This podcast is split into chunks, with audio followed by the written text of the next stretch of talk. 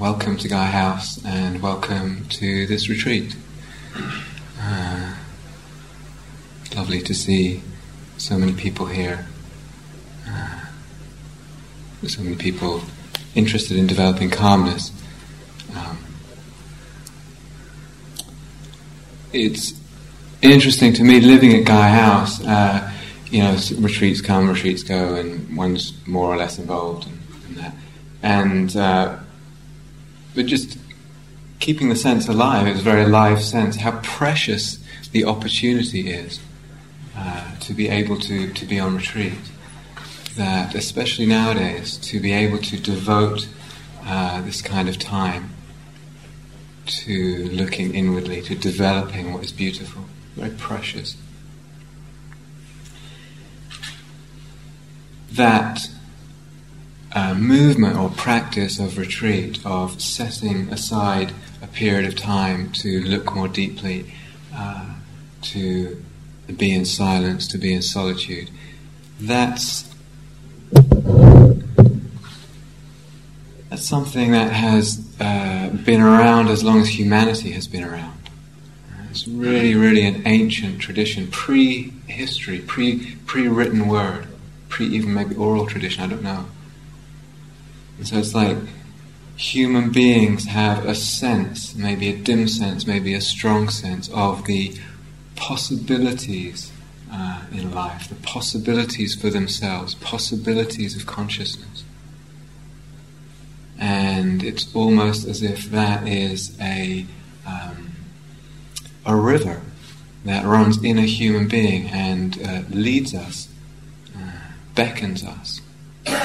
And in humanity, it's also a river. So, in, in, a way, we come here to this retreat and we are stepping into that stream that's already uh, existed. Beautiful stream over thousands and thousands of years of people willing to dedicate time to, uh, to deepening, to opening, to looking more deeply into life.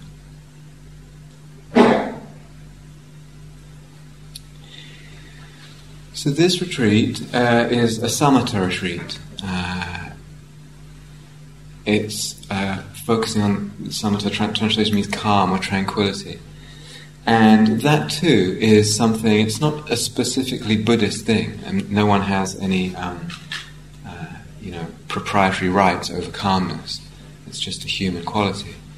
Uh, the, again, the, the movement in, uh, in, throughout humanity towards calmness, to develop calmness, predates the Buddha. Something that also the Buddha stepped into that stream. And in a way, you know, we're here for five days together. Uh, but samatha, the, the deepening of calmness, of tranquility, of that kind of collectedness, is is really a, an art that lasts a lifetime. Uh, it's infinitely developable. We're here for a few days, so we're just going to make a beginning into that, beginning into uh, learning some skills, hopefully, to develop calmness. Um, as I said, we're here for five days.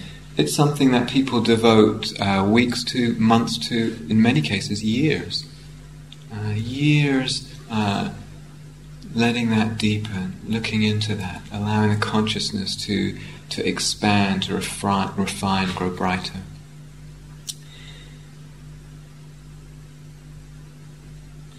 In the insight meditation tradition, which is the tradition that most of the uh, most of the retreats at Gaia House are sort of based on, really. The calmness does receive receive some emphasis. So this as, this aspect of calming the mind, developing a kind of collectedness, it, it really does um, have a central place in that. But not uh, it's not so prominent. It's not something that's given too much emphasis. And there's all kinds of reasons for that, and that's fine. It's, uh, it's a beautiful way of practicing insight meditation. But if one goes back to the teachings of the Buddha, which this tradition is based on, one finds enormous encouragement to uh, develop calmness, develop samatha. And he says things like, uh, the pleasure of calmness, that pleasure, that, that is a pleasure I will allow myself. Or, um, this kind of pleasure, the pleasure of calmness, of tranquility, should be pursued, should be developed, cultivated, should not be feared.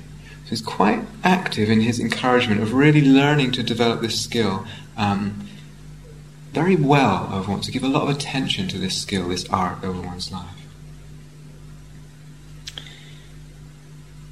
So it's a journey and it's an art and it takes time, but over time, um, and who can say how much time, but there is, we do find a kind of lovely abiding in calmness. There's a sense that tranquility, samatha, really is uh, a beautiful dwelling place for the heart, for the being. It's very healing, has enormous healing uh, potential calmness through the being, healing for the mind, healing for the emotions, healing physically. It's very nourishing. And there's huge insight that comes from the practice of calmness. So, in the tradition of insight meditation, that's what we really um, focus on this development of insight, development of seeing clearly, seeing deeply into life in a way that brings a sense of freedom, a sense of uh, letting go of suffering in one's life. But calmness itself brings a tremendous amount of insight. It's also, uh, we could say, the best possible soil for that kind of clarity of insight to uh, uh, to take root in. So, the best possible inner conditions will be conditions of samatha, to see clearly, to see deeply into life.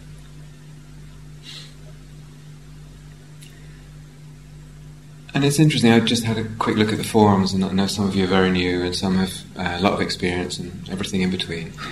Um, so it's it's interesting to me, anyway. We tend to think of insight being the only thing, uh, insight meditation, that sort of path, as being the only way that the Buddha taught. But it seems to me that he taught at least three different paths leading to this kind of very radical liberation in life, you know, radical freedom from from suffering in life and stress. One was certainly through insight and that kind of looking. One was through the development of loving kindness and compassion, joy, equanimity, that whole path. And a third path uh, is the development of samatha, the deepening of calm. Uh, somehow, for whatever reasons, we don't need to go into them, it, we've sort of put all the eggs in the first basket of the insight meditation. And the other two, the development of loving kindness, of compassion, etc., as leading towards this kind of very profound liberation in life, of calmness leading towards that. We've tended to uh, maybe not be so aware of that, not put so much emphasis on it. Ananda, who was uh, some of you know, he, was the Buddha's cousin and his sort of attendant, his sort of right hand man. And after, I think it was after the Buddha died, and Ananda said, You know, of all the people, uh, men and women who have come to me saying, uh, kind of, that's it, done it, that's the, that's the end of the path, I've, I've realized the end of suffering, what's called an arahant, fully enlightened being. all the people that came to Ananda and said that, he said, um, there are three types. Three types of people, and that, that covers all of them. The first type is a person who develops samatha, develops calmness first, and then develops the insight. The second type is the type who develops the insight first, and then develops the samatha, the, the tranquility. And the third type is the type who develops them both together. So in other way, in other words, he's saying there's there's no uh, no option, there's no way out but to, to, to look into this over a lifetime.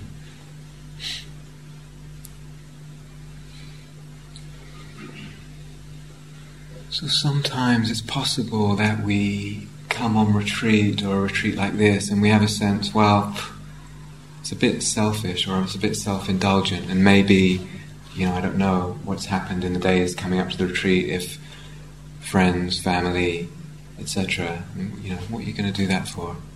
Uh, it's a bit selfish or whatever. Um, Or sometimes we're very clear about our aspiration, that we are involved in spiritual seeking, involved in the path, because we care about the planet, because we care about, in a way, the plight of the earth and all the inhabitants of the earth. And that uh, can be and is for many people very central uh, to their whole path and their whole reason for practicing. And so it can seem when I'm just developing this calmness that has kind of nothing to do with that, has nothing to do with action and service and giving and, and, and that kind of thing. But there's something about developing uh, developing this inner resource of tranquility, of calmness, of brightness of mind, strength of mind. That's a real resource for ourselves and for others. Tremendous resource uh, in life. And it may be hard to see, but uh, as we develop this, the more we develop this, basically the less needy we become. We need to actually consume less. We don't need this and that and that. Why? Because there is that inner reservoir, this inner resourcefulness of, of well being, of calmness, of joy. Become less needy and less greedy, and that uh, has its impact, of course, on the planet. We also become more available, much more available for ourselves and for others.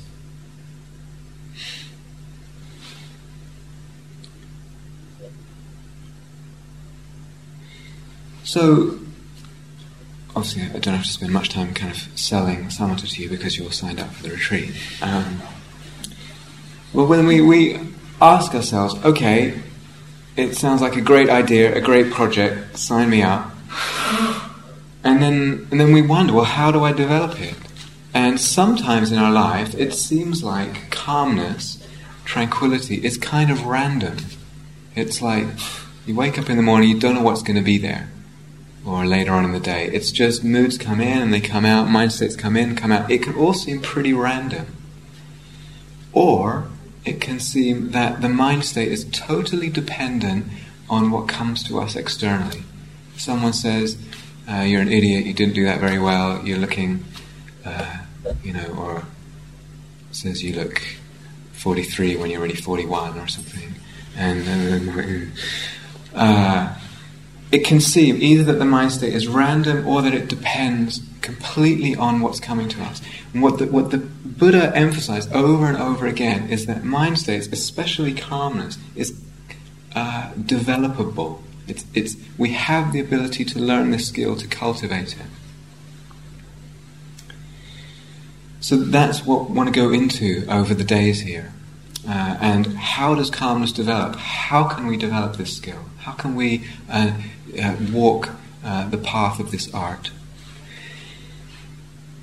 It actually has to do with a lot more things than meditation. A lot more things. It has to do with, in a way, our whole life. Everything touches on calmness. Everything, everything, everything in our life. Um, this retreat is a little bit unusual for a, for a number of reasons, just a little bit unusual. Partly because we're very much focusing on developing a quality like calmness. Partly also because in a usual insight meditation retreat, um, the teacher, I, I, would talk about uh, one's whole life and the whole range of experience and bringing insight and clarity and awareness and compassion into all of that. This retreat is a little bit different because mostly what I'm going to be talking about is meditation and meditation techniques. and really want to get into the nuts and bolts of that and kind of um, the subtleties of that and really, hopefully, um, uh, so that we can get some of the some of the tools, uh, kind of the tools of the trade of calmness. So, if we just talk about meditation for a few moments, um, the kinds of meditation that lead to calmness are numerous. I mean, absolutely st- staggering number. You know, I wouldn't even want to hazard a guess how many different techniques. Even within traditional Buddhist teachings, there's loads. So, the development of loving kindness, of compassion, uh, of equanimity, of um, uh, working with the breath, certainly sweeping the attention through the body can lead to calmness. Insight practice itself can also lead to calmness. It's, it's massive. And even within the breath, kind of breath meditations, there's a whole range of, of approaches to breath meditation. I don't really care about it. Person, personally, I don't really care about any of that. I don't really care uh, what technique one uses. Uh, in general, I don't care. Uh, it's fine. If it's leading in that direction, it's fine. However, for this retreat, I'm going to focus very much on one technique and really developing that, and one technique using the breath and the whole body, uh, and kind of going into that a lot. Like I said, I don't, I don't really care. Uh, the calmness is the important thing, not the technique. But for the sake of this retreat, if you already have a practice, or you're already used to something, um, I would just ask and encourage in a spirit of exploration, in a spirit of experimentation, in the spirit of letting go and non attachment, just to kind of let go of the uh, whatever technique you're used to with the breath or whatever else it is, and just to try what, what I'm offering. Like I said, I don't really care, and so if after a couple of days it's really not working, uh, let me know and we can uh, finagle a deal and uh, figure something out.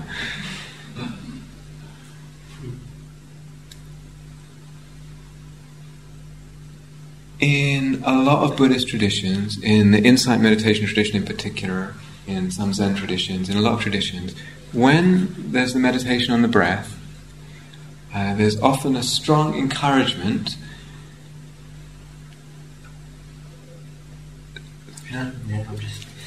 there's often a strong encouragement to um, not not to control the breath that right from the day one of the breath meditation, it's like just don't control the breath, don't try and make it any particular way, just however it is, let it let it be that way. So, I've actually never um, never had anyone being able to tell me in twenty whatever years of practice why that is. Uh, no, no one ever gave me a reason that, that satisfies me. I think sometimes, uh, I mean, what I'm getting at is we're basically going to be controlling the breath a little bit.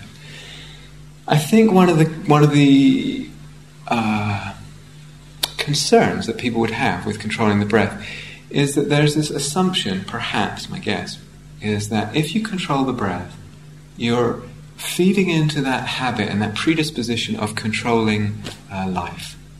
And we do have a kind of addiction to controlling, manipulating, fixing everything so that it goes according to how I want it. But to, to me, it's a little bit unexplored here. I don't think that working with the breath, um, developing a breath that really feels good, nourishing, energizing, soothing to the whole body, I'm not sure that that necessarily leads to an increase in uh, the kind of um, control freak uh, mindset. Uh, I, re- I, really would question that. Is also, I mean, it, we could go into this very deeply, but just to say uh, something very, very short right now. Uh,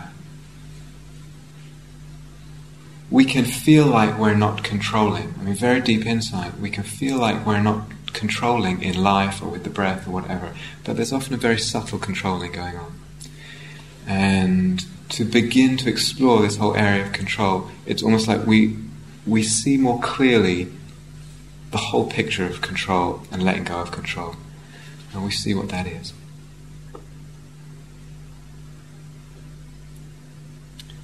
Sometimes also in, in certain traditions, in insight meditation as well, there's a strong encouragement, you know, be with things as they are. Don't, don't change anything. Just just be with how it is as if that had some kind of ultimate significance, or as if that was the goal of the path. The goal of the path is to be with things as they are. And it, it's absolutely not the goal of the path. The goal of the path is something much deeper, much more freeing, much more radical than that. So certainly there's a, a real beauty, uh, a lovely beauty in the approach of not going to change anything, not going to fix anything, not going to make anything less or more, just hands off, just openness and observing. Beautiful. But it can only ever be one strand of the path. It can only ever be one strand. Because this being with things as they are, without interfering, is not the goal. It's also not even the ultimate truth of things.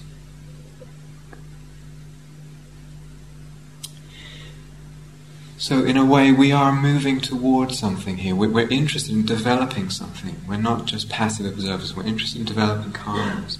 Um, as I said, usually uh, I would talk a lot about the whole range of one's life experience and bringing insight into that. I'm just mostly going to talk about meditation. Similarly, with the meditation interviews that we'll have, now there's a lot of people here, so we're just actually going to have groups uh, for the most part, group interviews.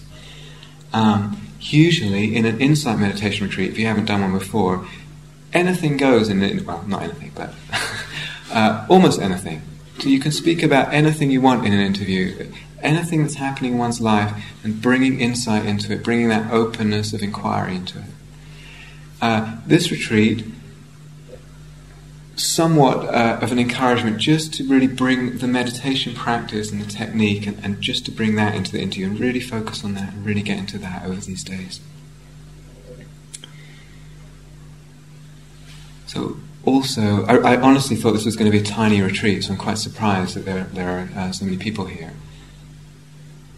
Because uh, it's only possible to do group interviews, um, one of the things that potentially happens in groups, and especially in groups when the meditation is kind of, in a way, trying to develop something like calm, is this uh, terribly painful pattern that we have in life of measuring and comparing our experience with others. And so we'll be groups of eight or so, so in interviews, and a person can be shy about saying, "Oh well, they seem to be doing great, and I'm still struggling with whatever. Or a person can feel too shy to say that it's going really well or whatever. How much, how much this comes into our life. And the self and the ego wrap itself around anything, any social situation that's basically just there for the sake of learning, for the sake of compassion, for the sake of deepening. Somehow the self comes in and makes a problem out of it, and it's very uh, understandable. Um, so, in a way, I guess I'm just mentioning this to uh, say, please, an encouragement. I'll say this again, probably. Please, an encouragement just to let that go and just to kind of um, let go in the interviews and speak one's truth and how one is. And it can be okay that there's people with different experiences and levels of experience and practice histories and all that. It doesn't have to be a problem. It's maybe just to watch what happens in the heart around that. I don't know if it's an exclusively Western thing. I've practiced in some Eastern environments and don't even blink about, uh, um, you know, to a group of people with very different experiences, uh, just reporting their experience to a teacher. It's just, it's just not an issue. Maybe a Western thing. I don't know. But please don't be shy about that. Um, hopefully, there will be some time for question and answer sessions as well as interviews. So I hope there's going to be a lot of questions. Um, sometimes I'm a little puzzled why there are so few questions about sort of basic meditation technique. Sometimes a person thinks, oh, I just need to follow the breath and that's it. Um, but really, can, can that question can be very alive.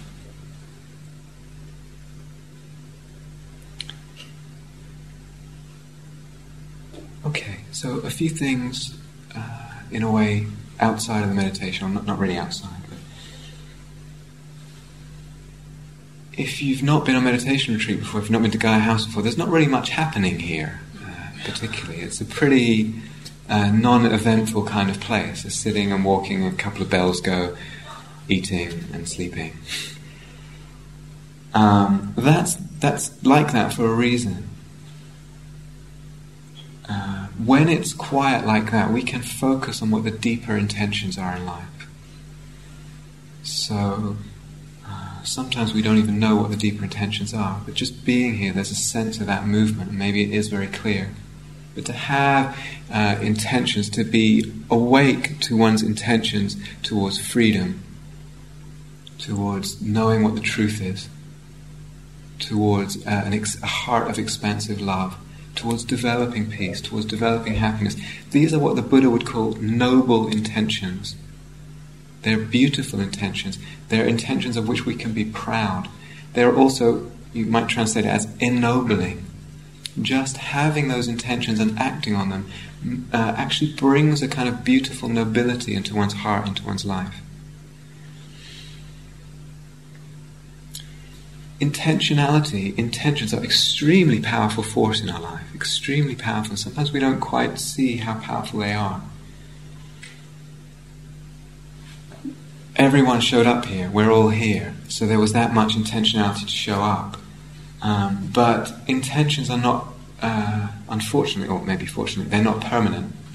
So we can have lovely intent. I really want to go deeply into this retreat and apply myself and develop some calmness and be in the silence, etc.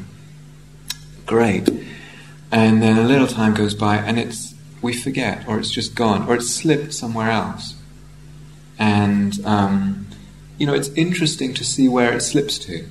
Uh, it's rare that I've come across, you know, a meditator who's started out with a good intention then reports it slipping and and you know they say it slipped but it's gone. Now what I really want is complete world domination or, or something. It doesn't go places that dramatic. It actually goes very uh, or we barely notice the slip it makes. It just goes I just would like to be a bit more comfortable. Things just being a bit more convenient a bit more secure. How much uh, intentionality in our life is towards that? A little bit more comfort convenience. A little bit more security a little bit more pleasure. And it's fine, it's just that is that sapping away, is it eating away at the deeper and more, uh, uh, more positively transforming intentions of our life. So, in a way, just to part of being on retreat is to be aware of the intentionality, and it, it's always going to be coming and going and shifting, and just to be aware and to kind of encourage it uh, to, to get back on track. It's just a small shift.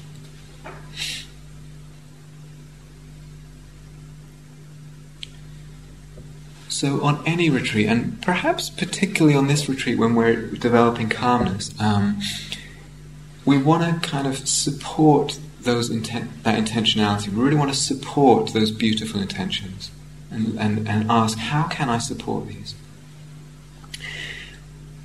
One of the factors that's really important is kind of taking care of one's heart, taking care of one's heart in one's life, but especially on retreat. What do I mean by that? I mean, in a way, in a way, we could say that to take care of one's heart deeply, truly, is the whole path. That's what the path really means. It means to really take care of the heart. But it's also, the Buddha puts it also at the sort of basis of the path. It's like there has to be a certain amount of just taking care of a general uh, well being, sense of well being that's um, that's the basis, that's the foundation on which then our practice rests. So that's an interesting question. How does that how does that get there? How do we nourish that? Some some of this is about uh, the qualities of say appreciation and gratitude. So often it's the case that our mind slips from a sense of appreciation and gratitude. And this is understandable, it's actually a very normal part of the human condition. Can we kind of nourish that fire a little bit while we're here? And so that might take it might take various forms. It might take just reflecting on what's here. This place is, is uh, in a way, it's amazing. So much is here. There's very little we have to worry about in terms of food and shelter and warmth and all that. The whole environment is set up and there's managers and there's staff and volunteers and teachers. Everything's coming together, tremendous amount of work to create this environment. Sometimes being on retreat, uh, it, it needs a kind of opening to that. One opens the eyes. So not necessarily just, you know, looking down at the feet all the time and not, not seeing what's around, seeing the loveliness uh, that made this possible, allowing some gratitude for that, actually reflecting on that or it could be in one's life, what has enabled one to be here. A little bit of reflection from time to time on this is really nourishing uh, to the whole sense of being on retreat. The power of nature uh, in terms of appreciation, gratitude. So, um, almost all the retreats that go, yeah, almost all the retreats at Gaia House, uh, they're not. Ret- we don't say don't go beyond the front gate. Please do uh, find some time every day for a walk if you can. And it's if you got here early, maybe went out, but if you haven't, it's very beautiful around here. To be outside and let that in, let the nature in, uh, let that into the heart, and let the practice be nourished by that.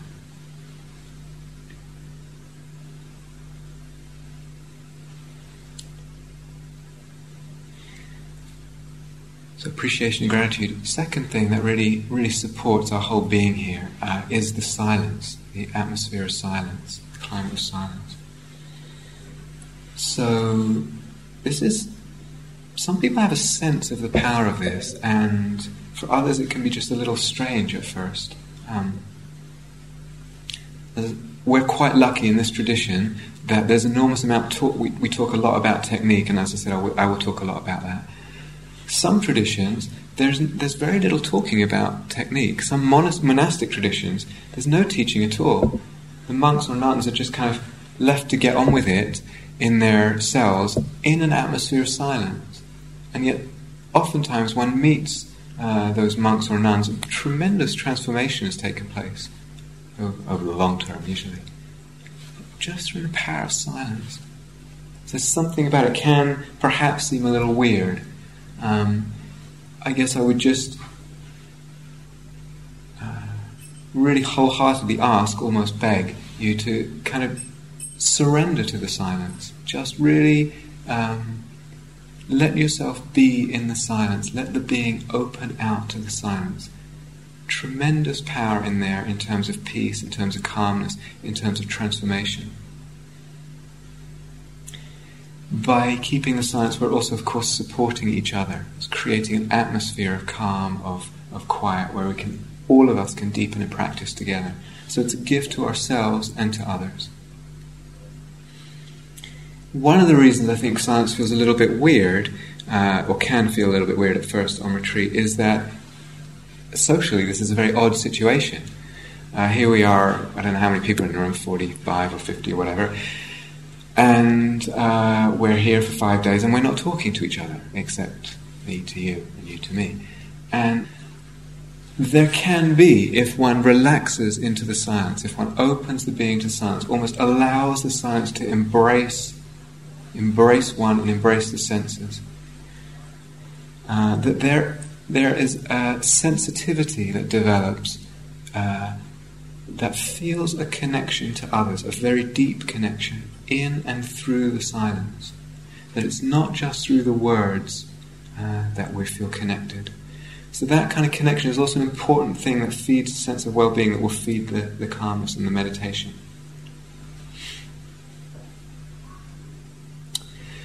So many of you, will, most of you, I think, will be sharing rooms. So if you haven't met your roommates, uh, maybe you just want to kind of introduce yourself tonight, later, and just say hello and agree to just keep the silence for the retreat. Uh, it's really as a gift to each other, as I said. Um, in the age of mobile telephones, uh, just please maybe switch them off and don't use them. Don't use them for five days. Um, texting is silent. It doesn't, apart from those little beeps, it doesn't really make much noise. But it's not really the spirit of silence. It's not going to um, nourish the practice in the same way. So maybe, as I said, just turning the mobile phone off and putting it in the in the uh, suitcase or whatever.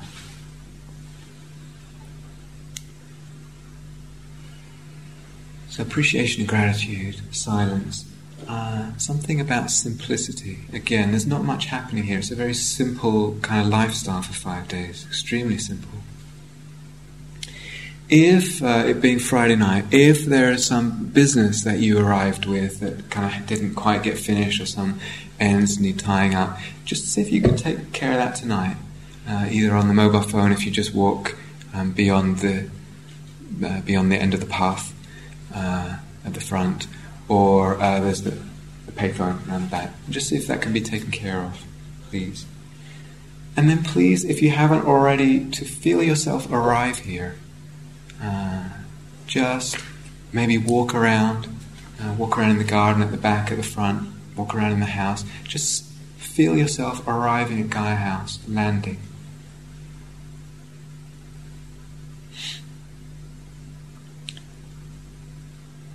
So the simplicity of the day here, the simplicity of the schedule, is something that we can really, in a way, surrender to.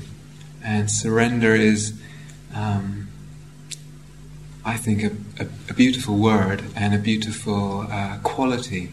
It's not a quality. It's not something that we tend to talk about much in the culture. But can there be a quality of uh, surrendering to the simplicity, surrendering to the schedule?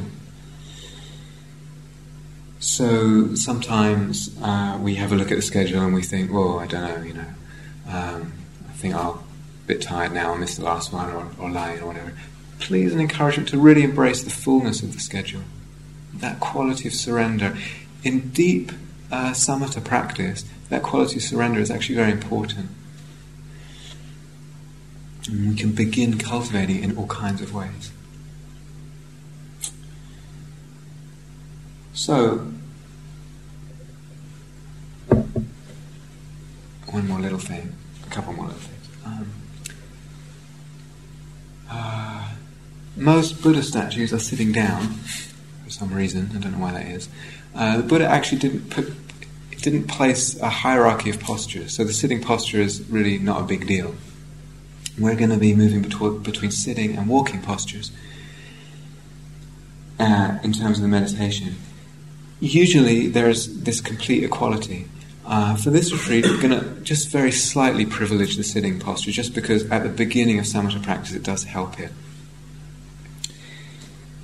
Um, the schedule's quite full, but if you can, either at the meal breaks or some other time, find time for a walk, as I said, outside and take in the nature and take in the colour and take in the air and take in the spaciousness, really helpful. If also you can find some time in the day for some exercise, that would be really good. Some uh, either if you do yoga or tai chi or qigong or uh, it, it, doesn't have to be anything oriental. It can also just be you know bench presses or whatever. Uh, whatever you like, something to get the energy moving in the body is quite related to, to the deepening of samatha. So it might be that you want to get up early and do that, or you find a time in the day to do that. If you can't, if that's too much, take one of the walking periods and take it as an exercise period. Okay. Okay, just lastly, I think Nick in the opening talk uh, talked about the ethical guidelines, uh, the five uh, ethical precepts. And uh, Buddha put tremendous emphasis on this, and, and every retreat at Gaia House has these at their foundation. When Buddha talked about developing meditation, developing samatha, he, this was absolutely, unquestionably the foundation. He said, no, no ethical no concern for ethics, no concern for how we are with others, the care, the respect, the love that we live with, you can you know forget about meditation, forget about really deepening in it. So it's absolutely uh, a basis of, of the practice. And so Nick went through them, you know, uh, not killing, not harming, not taking what is not given. Um, uh, in, in the case of this retreat, uh, an abstinence from intentional sexual activity, um, in the case of this retreat, uh, noble silence, just keeping the silence, and not indulging in alcohol, drugs, stimulants that cloud the mind. Uh, what a different world it would be if everyone just kept those five. What a hugely different world it would be. So we are here together as a, as a sort of uh, micro community, and to undertake to, to try and follow those precepts is, is, again, it's a gift to everyone here. It's a gesture of love, a gesture of support and respect. It really enables everyone, uh, as much as possible, to kind of let down the guard, uh, and so that the being can relax and the calmness can, can come, hopefully. Uh, when we don't pay attention to the, uh, the ethics in our life, there's not much of a sense of outer peace if we had to watch where we, uh, you know, watch our backs here, there wouldn't be much of a sense of outer peace, not much of a sense of inner peace. But the care for the ethics allows that outer peace, allows the inner peace.